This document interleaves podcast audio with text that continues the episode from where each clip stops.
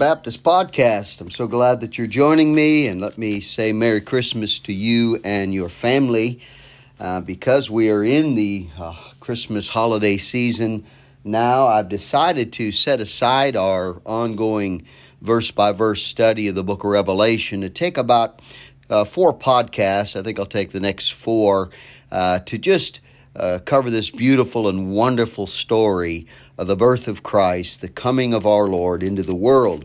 There's really nothing quite like this Christmas season called Advent by many groups and so on. It's the coming of Christ, the actual amazing, miraculous, uh, really greatest event that's ever happened in the history of the world that God the Creator would come into the world to live among His creation, to be a man, to live among men, to die for man, to rise from the dead, to save man from our own uh, sins and, and, and the consequences of our sins. So it's just an amazing story, and I've always loved Christmas. It's always been by far my favorite time of the year, and I know many of you share that uh, sentiment exactly. So I thought it'd be fitting that we take a couple of lessons uh, and go through the Christmas story. Nothing uh, necessarily new, but maybe to give a little bit more detail to it from the gospel accounts. So uh, let me just jump right into this and, and talk about the birth of Christ. First of all, uh, we know that the main emphasis in the Gospels and in really in all the Bible and the New Testament is not the birth of Christ, but the great passion of Christ, his death, burial, and resurrection. And, and yet, I think sometimes there's uh, extremes that could be taken about the Christmas event and its importance. Some groups, as you know, uh, think it's pagan to celebrate Christmas or in any way recognize it. I totally disagree with that position. I think it's only fitting that we would recognize and celebrate uh, a time each year that recognizes Jesus Christ, the Son of the living God, coming in uh, to the human race. Um, Yes, I know all the controversy and debate about December 25th. Are we sure that Jesus was born on December 25th? No, we're not, and he probably wasn't. But that that doesn't change the fact that he was born. He did come into the world. So don't let yourself be uh, too confused or caught up in all the debate about a day. We know it's right to celebrate, to to worship, to praise the fact that our God loved us and loved the world so much that he came into the world uh, for us. You know, those wise men that will eventually get to their uh, story here, I'm sure, uh, they uh, went to great lengths to come and worship the Christ child. And you and I ought to take from their uh, example. And so, uh, of course, the other extreme, not not just the extreme of those who don't celebrate Christmas, uh, claiming that's more spiritual or that we're in some way wrong to celebrate it. But then you have, of course, the commercialization, the secularization of Christmas. We would totally be against that. Of course, all the Santa Claus and reindeer and, and Christmas decorations, all, all of that has its place. I'm not a killjoy or a, you know, I don't want to act like I'm raining on your parade about those kind of things. Um, I'm not against that. We decorate and celebrate and give gifts and exchange gifts, and, and I think that that could be part of it. But of course, the main emphasis should be Christ. Without Christ, there'd be no Christmas. Without His birth, there'd be no celebration. So, uh, you know where I'm coming from from that. Now, let me jump into the gospel accounts and just back to the emphasis of of the uh, death of Christ and his resurrection compared to the birth. There's only four chapters, really, out of all the, the uh, chapters in the four Gospels. Um, only four of them are designated to deal with the birth of Christ, and they're not exclusively just about the birth of Christ. Several parts in those chapters are dealing with the the uh, forerunner of Christ, John the Baptist. So uh, we could say that the uh, those four chapters are about the events and the setting and the leading up to and the actual coming of Christ and his birth and at Bethlehem and, and all the story of Mary and Joseph. We're going to cover all that, but it's only four chapters, and so um, I thought maybe that's why I, I thought about taking four uh, podcasts to cover this because I'll try to just kind of uh, take a little bit of each of these four chapters. Maybe not uh, a chapter per podcast. There's going to be more in Luke than there is in Matthew. Uh, Matthew and Luke, uh, both chapters one and two, are, are set aside to deal with the birth of Christ. Ma- uh, Matthew's the shorter of the two. Luke goes into a lo- lot more detail. Uh, but even then, we won't necessarily cover all the parts in Luke uh, chapter one that that that uh, present the birth of John the Baptist. It's important, deserves its own study, and we're studying the Gospel of Luke uh, actually in our uh, adult Bible study here at our church on Sunday mornings, and we just went through it. We're a little ways into Luke now, but a while back, a few months ago, we studied in detail those uh, chapters, and that's all on our Facebook live streaming. You can go back and and find those. I hope and uh, and, and and listen to those if you're interested. Watch those uh, different uh, studies in Luke. But anyway, um, let's get get into the events of the actual birth of Christ. Which what makes it so special. Uh, well, first of all, let's talk about what leads up to the birth of Christ. You have to remember that the Old Testament uh, closes in around 400 BC, to put it in some time frame, with the uh, prophet Malachi, which is the last of the 39 books of the Old Testament in the canon or the order that they're put. Uh, and around 400 BC is when the Old Testament closes. And so for 400 years, imagine how long that is. Our country's only, it's not even 250 years old as a country, the United States. And so it's uh, even longer than that. God did not speak uh, or give written revelation uh, to mankind. I don't want you to think God was asleep or wasn't doing anything. God never sleeps or slumbers, the Bible says. Uh, but he didn't give any written, inspired revelation. And so for 400 years, they often call it the silent years, the intertestamental period between the Old and New Testaments.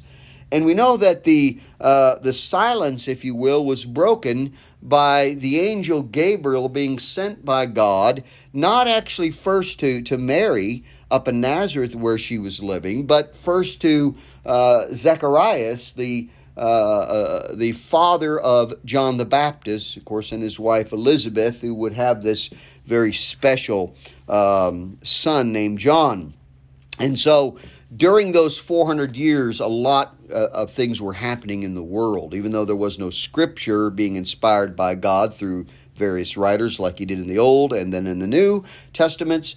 Uh, we know, for instance, at the close of the Old Testament, the Medo Persian Empire was still basically in power over the world. Uh, but not long after the close of the Old Testament, the Greek Empire under Alexander the Great would uh, become the dominant world power for uh, really uh, about three centuries, although it would splinter after the death of Alexander and his four sons would take over different parts of the Greek Empire.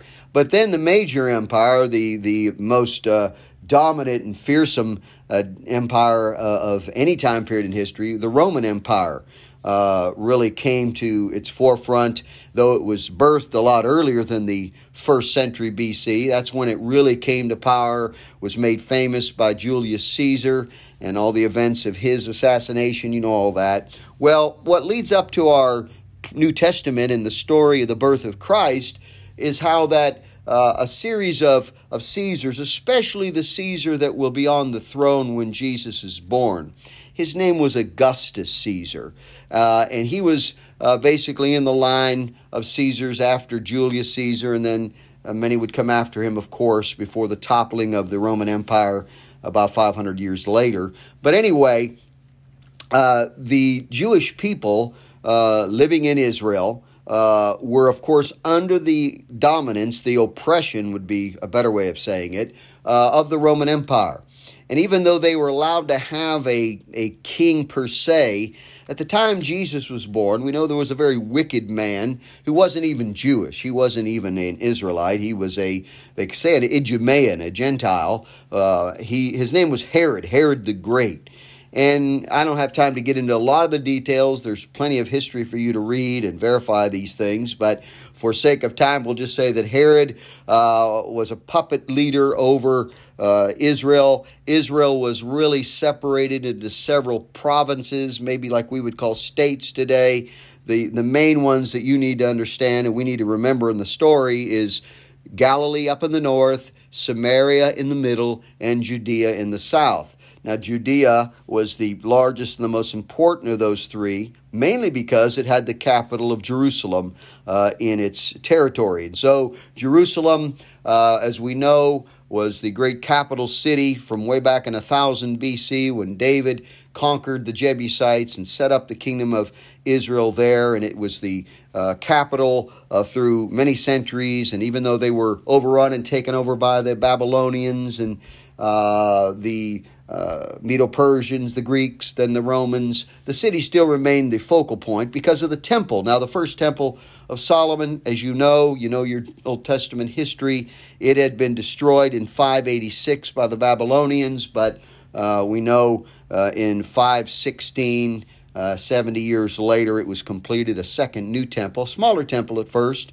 uh, by a guy named Zerubbabel, who was their leader, and, and it was added onto by Herod. This man Herod, trying to get uh, some acclaim and support from the Jewish people, he uh, renovated and, and added to the temple, and that temple uh, that was rebuilt and added to by Herod would be the very temple that Jesus would walk in and would would preach in and heal people in and do all the miracles, and he would be crucified right outside of the gates of that city of Jerusalem. But that kind of leads us to what was happening uh, at the birth of Christ. So I want to jump into Matthew chapter 1. So if you have your Bibles, let's just cover uh, just briefly. We won't have time for real great detail, but enough that you can somewhat understand these stories and maybe rejoice in them more. Why is it important to read these stories? I've probably read the Christmas stories in Matthew and Luke um, hundreds of times, personally, and teaching and preaching out of them, but they never lose their their aura, their their beauty, their extraordinary appeal. I always say in preaching that Jesus uh, had to be born the way he was, with all the intrigue, the drama, the majesty, the the uh, amazing details uh, of all that happened. It was very fitting for he who would be the king and one day will reign over all the world. And yet he came the first time not to reign as king, but to die as the Savior of the world. And so we're going to see a lot of that obscurity, that humility that our Lord showed. I might include, as you know, that I keep mentioning Matthew and Luke. Uh, Mark and John, the other two Gospels, uh, do not include the events uh, of the birth of Christ, and, and for good reason. First of all, Mark wrote his Gospel to the Roman reader, and Romans, the Roman people and mindset, uh, did not give much credibility to children. They cared only about what a man or a woman did, especially a man. It was a patriarchal society. When they grew up and accomplished things, what they did in their lives as a man. So they looked at children as kind of just, um, you might say, property, uh, uh, chattel, just uh, ownership. Uh, they weren't that important until they grew up and did something. And so that's why Mark uh, by the inspiration of the Holy Spirit, no doubt, just skips through that. Not that he didn't believe it or not that his gospel would in some way deny it. Of course it doesn't. But it doesn't give any time to it. Now, John, uh, on the other hand, he has a, a very uh, important reason why he does not include the birth of Christ. Uh, he actually uh, is stressing the deity of Christ and not the humanity. And so, in a, an amazing way, instead of starting his gospel with the physical humanity of Christ coming into the world, he starts his gospel in the beginning was the Word, and the Word was with God, and the Word was God. It's all about deity. So, of course, stressing deity uh, does not need the stressing of humanity. And so that just gives you a little reason why Mark and John do not include uh, the accounts. But now, Matthew, we're going to start with him first. Matthew is writing to the Jewish reader. His gospel is, is targeted towards the Jewish mindset. And the reason he writes his gospel is to present Jesus as the fulfillment of all the Old Testament prophecies, especially in his royal majesty. He presents Jesus as King of the Jews. Now, of course, you're right. I already said it. He did not come to reign the first time, but still, Matthew will establish his royal lineage and that he has every right to reign and that the Jews should believe on him. And even though they missed him, most of the Jews, not all, all the early the apostles, early Christians were all Jewish, but most of the Jews uh, missed him because they were looking for a, a reigning Messiah only. They couldn't see the difference between the suffering Messiah first and the reigning Messiah second. And so Matthew does present Jesus as the king of Israel, the, the uh, son of David, and the line of David to fulfill the what we call the Davidic covenant, as well as the Abrahamic covenant, the covenant God made when he promised that one would come through Abraham's line, to the Jewish people, and he would reign as Messiah, man and God at the same time. Jesus is the God man. And so his birth stresses, of course, his humanity. Now, it's interesting as you start into Matthew 1, our whole New Testament starts with what we call a genealogy. In verses 1 through 17 of Matthew 1, and I'm not going to read all of it for sake of our time here on the podcast, but uh, don't skip over it. Uh, it's very important. I want to give you some highlights to it. First, we have to see this verse 1. How the whole New Testament starts is very telling. It says, The book of the generation of Jesus Christ, the son of David, the son of Abraham. It's a book. A book is a record. God is giving us now additional uh, inspired revelation that would be written it would be written by inspired men as the Holy Spirit told them exactly what to write, but he's continuing his word. The Old Testament had been completed 400 years earlier, but it's not complete standing alone. It needs the New Testament to fulfill all that it promised and, and, and pictured and pointed to. And so Jesus comes to fulfill all those promises that were made. The book of the generation of Jesus Christ. That phrase, the generation, is found in the Old Testament, uh, in the book of Genesis especially, but a little later too, about God continuing his story. And this is the continued story of God working in the world. That Jesus Christ, the Son of God, would come into the world and be a man. So it calls him the Son of David, the Son of Abraham. And then from verse 2 to 17, uh, really what Matthew does is describes Jesus coming uh, from Abraham, yes, because he's the first Jew. It's Abraham who starts the Jewish people, the Hebrew people. But he really traces his lineage through the royal line of David. That's why he said he's the son of David first in Matthew, then the son of Abraham. Because in verse 6 of the genealogy, he says, And Jesse begat David the king, and David the king begat Solomon. And so from Solomon uh, after David, all the way through to the last verse where it includes Joseph, who, of course, not the real father of Christ. Biologically, we know he's not, but he is going to be like the foster father. It's he's going to be the head of his home, and so he can trace it through the, the leader of the home that Jesus would be raised in. Look at verse 16. And Jacob begat Joseph. Now, since Joseph was not the real father of Christ, he changes the format and says the husband of Mary, of whom was born Jesus, who is called Christ. And so this genealogy, it's 42 generations, uh, three sets of 14. You can read them on your own. Let me just point to a couple of things that, that I think are important.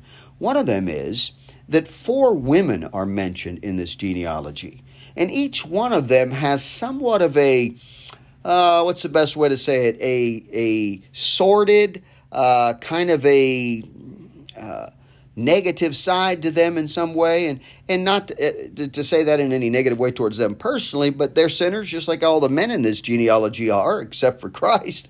Everyone's a sinner, but it's like Matthew records the names of four women, and that's very unusual. Most of the genealogies in the Old Testament uh, and the New, and there's only really two in the New Testament, this one and the one Luke gave, and we might refer to it later, but uh, they usually don't even include the women.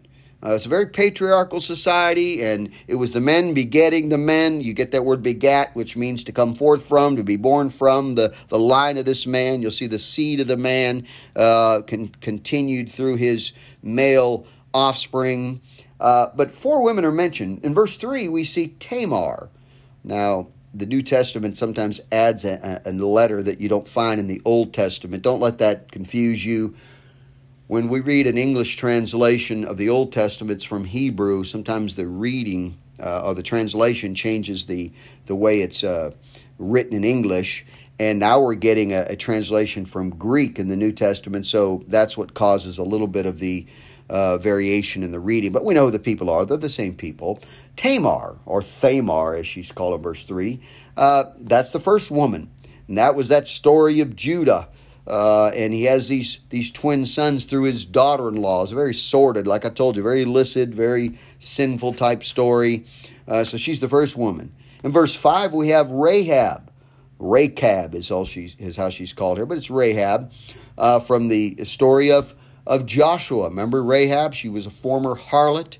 She comes to faith in the God of Israel. She hides those two spies on the, on her roof as they had come in to spy out the city of Jericho before it would be taken by the, the Jewish people, uh, according to God's command.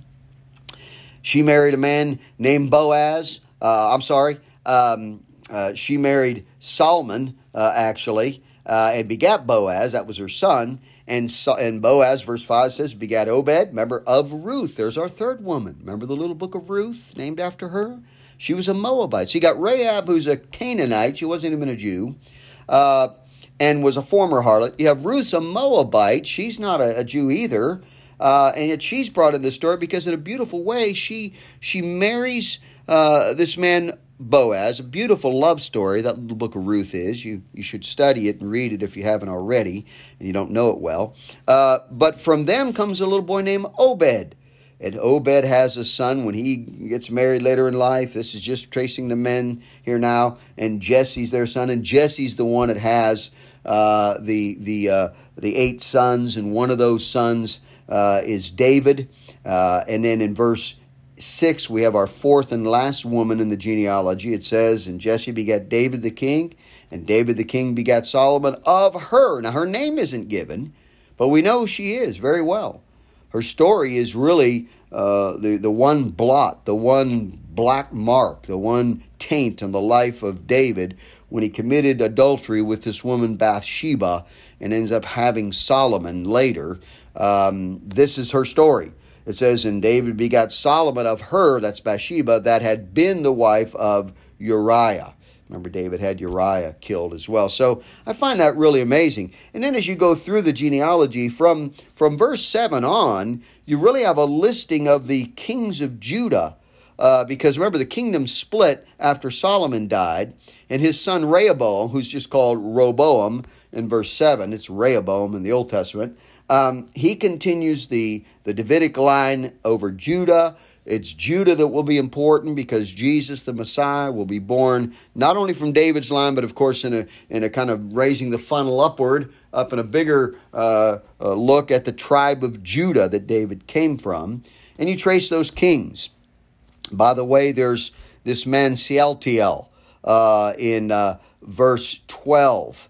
Look what who he he gave birth to Zerubbabel. Remember Zerubbabel I mentioned? He was rightfully the king, though he didn't rule as a king because the land was still under the Medo Persians, but he was the one that came back and led in the building of the second temple I referred to. And then you go all the way through back to uh, or head to verse 16, as I told you, and it ends with so all the generations from Abraham to David are 14 generations, and from David unto the carrying away into Babylon that's when the Jews were carried away in Babylon by the captivity, are 14 generations. And from the carrying away into Babylon uh, unto Christ are 14 generations. So there you have those 42 generations that I mentioned. Well, that that's an amazing beginning to not only the life of Christ, but the entire New Testament. It sets a stage for the historicity, the validity, the, the veracity, the truth of Jesus Christ being a real man. Do you know, so many people today are, are misled and, and they're lied to by uh, the, the unsaved, the ungodly media and, and atheistic world uh, system we live in, and they they downplay and downgrade and and uh, uh, disclaim the Bible as being a bunch of myths and fairy tales and legends, and it's not true. Um, this is not a legend. This is not a nursery rhyme. You wouldn't put this kind of detail in a book that could not be verified. All these people's names and all these events and places and people. And so this shows you a genealogy is to verify that the Bible is true. Well, let me go on and just give this brief account uh, in chapter 1 of the birth of Christ. Uh, so he goes on in, in, in his writing, Matthew does. Now, the birth of Jesus Christ was on this wise. I'm reading from the King James. It may be a little bit different if you're reading from another English version, but it means in this way. This is how he was born. when as his mother Mary was espoused or betrothed to Joseph. Before they came together, she was found with child of the Holy Ghost. Now remember, uh, betrothal or espousal in those days was binding. It's not the same as engagement today. It's we think it's like it, but their betrothal or spousal was binding in the sense that it was like you were already married, but you didn't consummate the marriage and live together yet.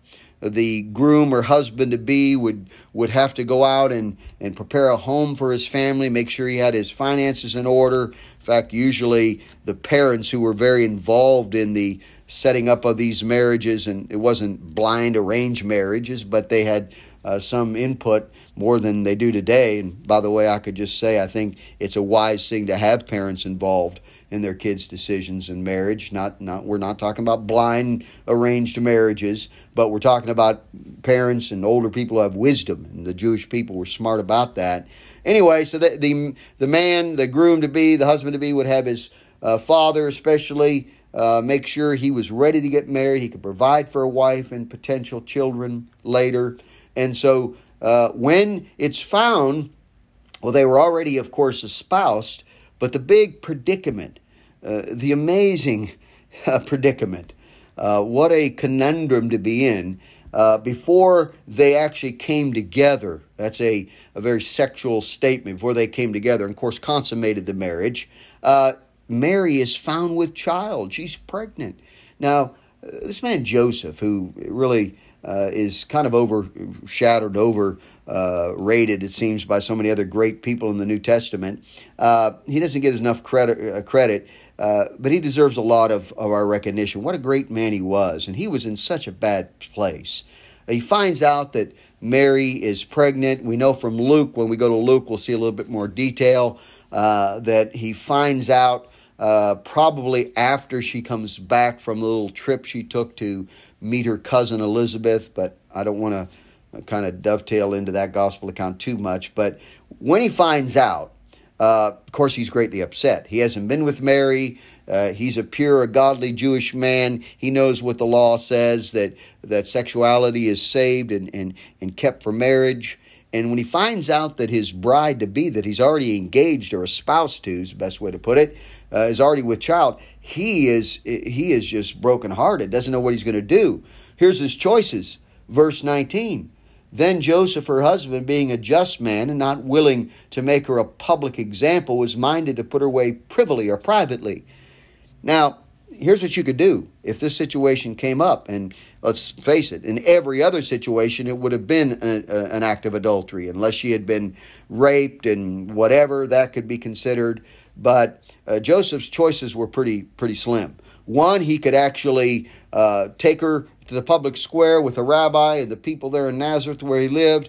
And according to the law of Moses in the Old Testament, adultery was punishable by stoning. He could have had her stoned to death, but he was not going to do that. He loved Mary, even though he was brokenhearted and probably could not, may have still blamed her, didn't know what happened. Uh, he wasn't going to have her executed, of course. So he thinks about having her put away privately, which just means uh, they would send a woman away, away from her uh, town or village or whatever, so she can have the baby uh, in secrecy, and, and the baby, of course, would, would be taken care of. It wasn't the baby's fault that this happened. So that's what he was thinking on.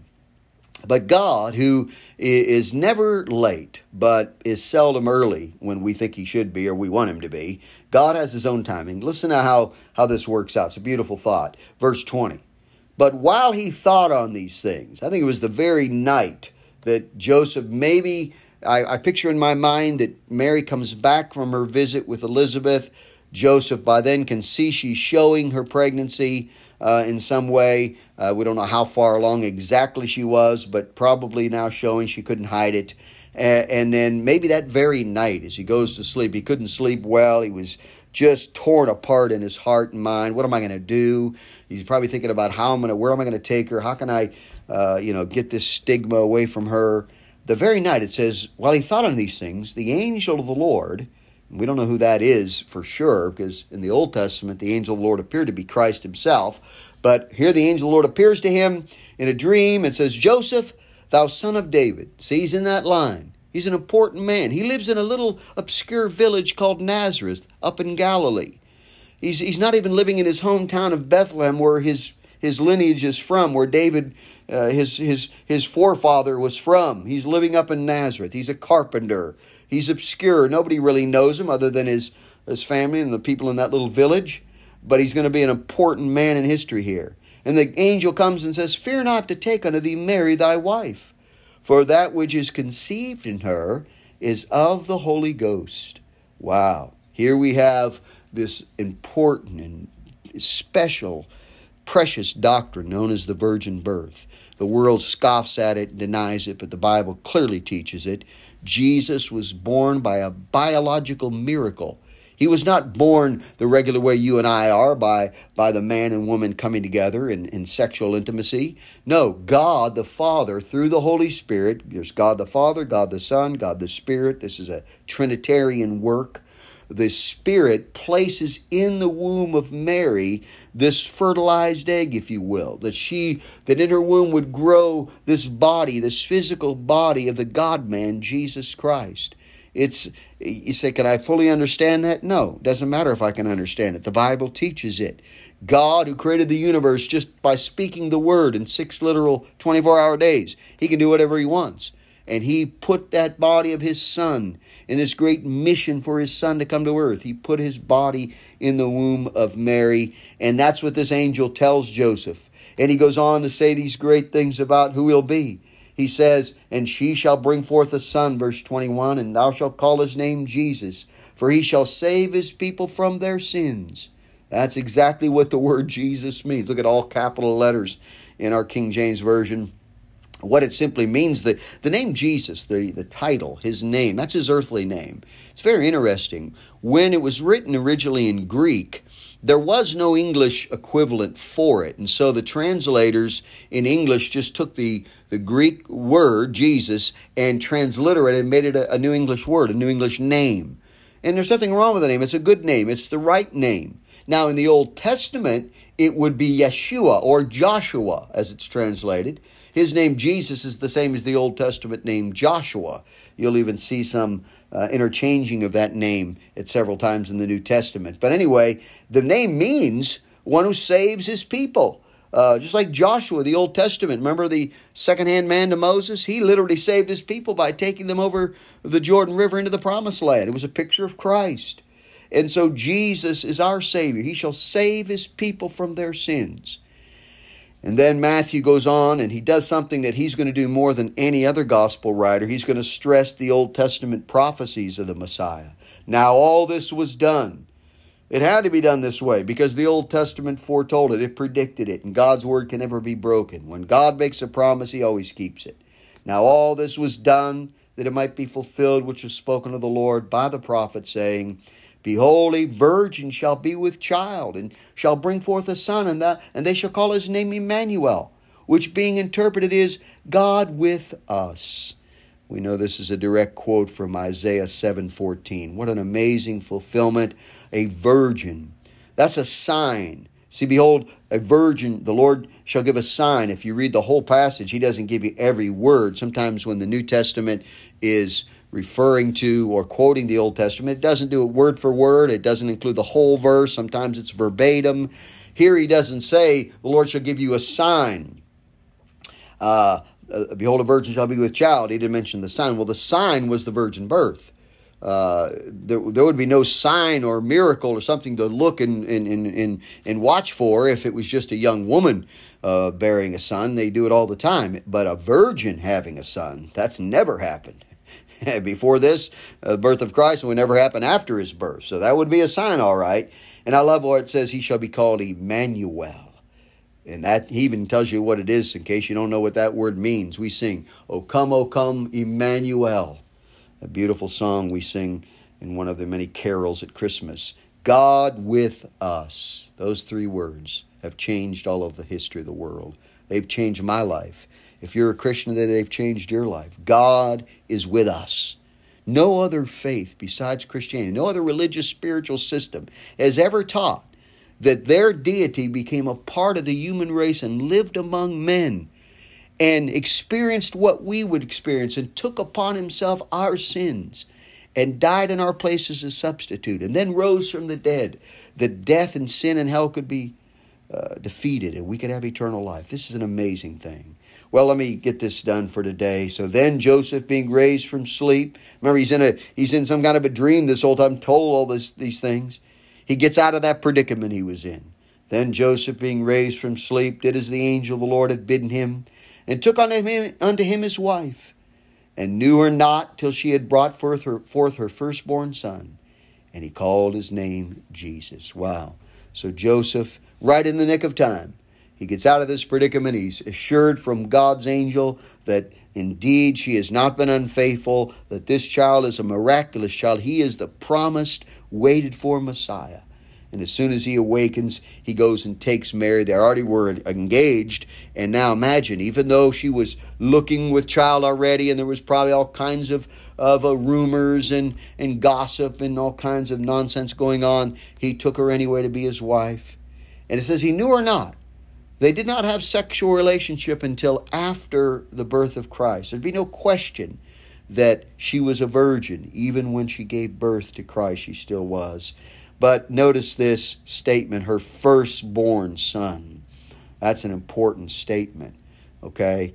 Uh, that tells you that she and Joseph would have other biological, normal children by sexual intimacy after Jesus. In fact, they're mentioned in the gospel here in Matthew and Mark. For, uh, again, he has four brothers and at least two sisters because it names it in the plural. These would be his half brothers, of course, half sisters. But that firstborn statement destroys this nonsense of the perpetual virginity of Mary, uh, believed by Roman Catholicism. It's a man made pagan doctrine, it's not in the Bible. She had other children later. And so it says, and he called his name Jesus. It was the man's job when they would take the child to be circumcised and then to be named, as we'll see in Luke's account. We'll study it a little bit uh, later in another podcast coming up, but it's Joseph's job to name him. And he named him just what the angel said he would be called Jesus, the Savior of the world. Well, this beautiful account is so fitting for his life. We'll pick up in our next podcast to continue this account of Matthew, and then we'll uh, take a few podcasts to look at Luke's great account.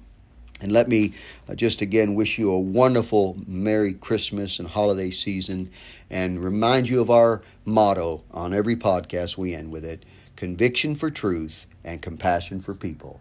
God bless you.